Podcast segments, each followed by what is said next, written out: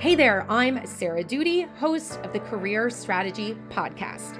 Many professionals are seeking more impact, flexibility, growth, and let's face it, getting paid what they're worth. But how do you unlock this in your career?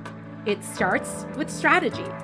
I'm taking you behind the scenes of what's working for my career coaching clients. You'll hear strategies and actionable, yet sometimes against the grain, advice for how you can be the CEO of your career and stop dreading Mondays. Ready to level up your career? Let's get after it. Hey everyone, welcome back to another episode of the Career Strategy Podcast. And today we have a juicy episode for you all about myths in job search.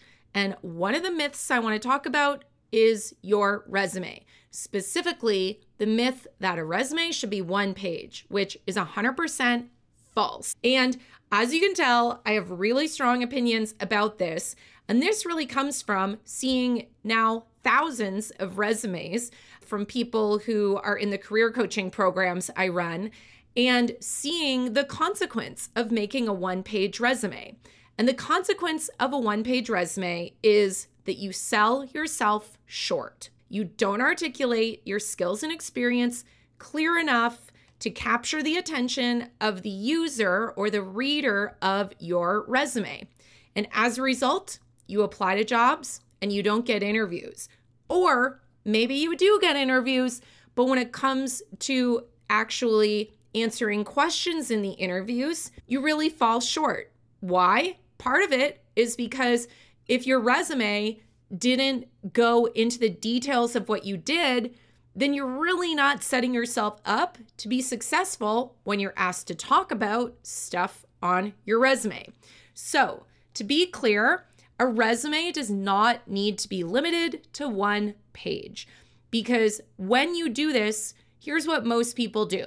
Number one, people make the font size super small to try and cram everything onto one page. And in addition to making the font really small, they smush things together, they get rid of a lot of white space, and the resume literally becomes hard to read, skim, and scan because of the design and layout of the resume and the font size choices, etc., that someone made to make it fit on one page. Or another mistake people make is that they might also omit things from their resume in order to make the information fit on one page. So they may have had a bunch of awesome bullet points for various elements of their job history. But in order to make it fit one page, they ended up cutting a bunch of those bullet points. And when you do that, you are cutting examples of your skills and experience but that's what hiring managers and recruiters want to see. So, where did this one page resume myth come from? To be honest, I don't know. And it drives me a little nuts because I really wish I could figure out who is spreading this rumor because it's so false and it is preventing people from getting interviews and it's making their job search take a lot longer than it needs to. Be- they're not getting interviews because when they apply to jobs and their resume is only one page, they don't stand out. And why don't they stand out? It's because recruiters and hiring managers want to see receipts. Your resume needs to show the receipts, as the young people say. But if you are removing bullet points or keeping bullet points just to one line and using as few words as possible, you are not communicating the details of what you did. So, as an example, let's imagine someone who is a user researcher or a UX researcher. And on their resume, in order to make it fit on one page, some of the bullet points might sound like I was responsible for conducting research. I was responsible for creating a survey. I conducted interviews. You know what that sounds like? A job description. Recruiters and hiring managers don't want the bullet points on your resume to be a carbon copy of what is on the job description. Instead, they don't just want to know what you did or what you were responsible for. They want to hear and see examples of how you did that in that job. So instead of saying, I was responsible for creating surveys, which is pretty darn boring, instead, they could think to themselves, what is an example of a survey I created in my previous job?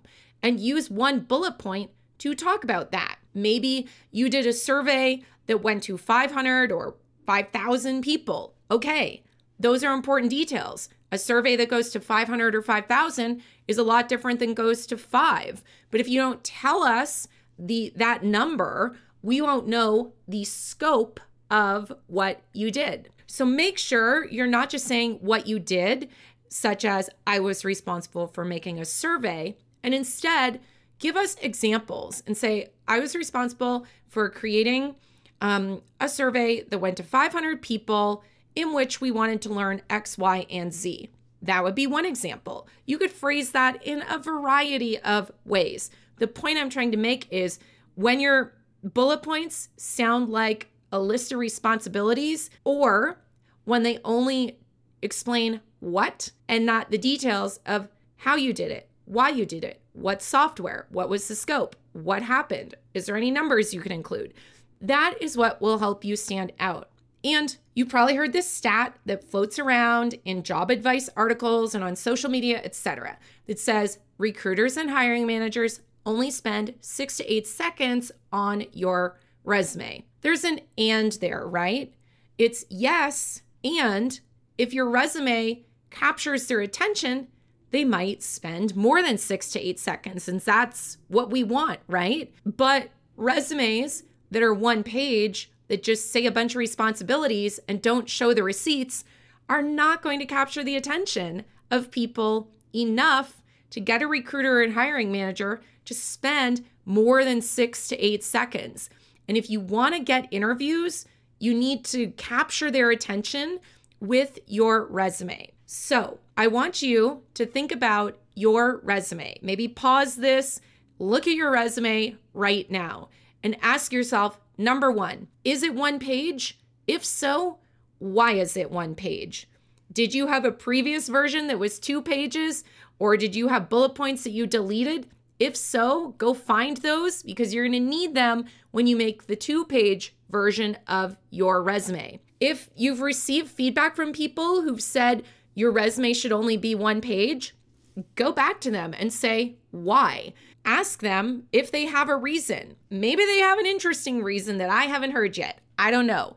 But chances are it's probably just going to be well, recruiters and hiring managers only spend six to eight seconds, so it has to be one page. Now you know the reason why you may want to make it two pages and how you can get someone to spend more than six to eight seconds with your resume. So after you look at your resume and you ask yourself, is it one page? And if so, why is it that way? I want you to look through your bullet points and ask yourself, does it read like a list of responsibilities? Is it only just explaining what you did or what you were responsible for? Or does it include examples or receipts? And if it doesn't include examples or receipts, you need to put those in there because those details are what will help capture people's attention and make you stand out from other candidates. Trust me, I've seen enough resumes to know that so many candidates apply to jobs with poorly written resumes that only scratch the surface and just talk about what they did and sound like job descriptions.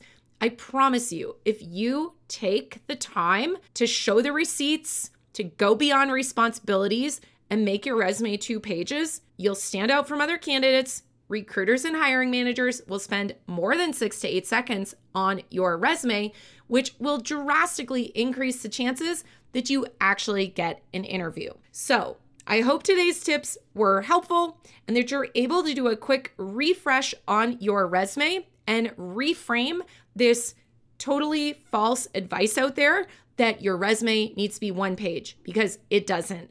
I have seen so many people in my various programs transform their resumes from one page to two pages, and then guess what? Start getting interviews, start moving along in the interviews, and ultimately get job offers. Plus, another benefit of taking the time to go into this level of detail is that if you go beyond the what and go into the details of how you did it, why you did it, what happened, etc., you are going to be far more confident and prepared to talk about the things on your resume in an interview.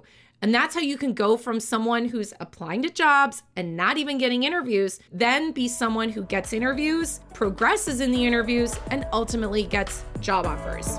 All right, I hope this was helpful. I will see you on another episode of the podcast very soon.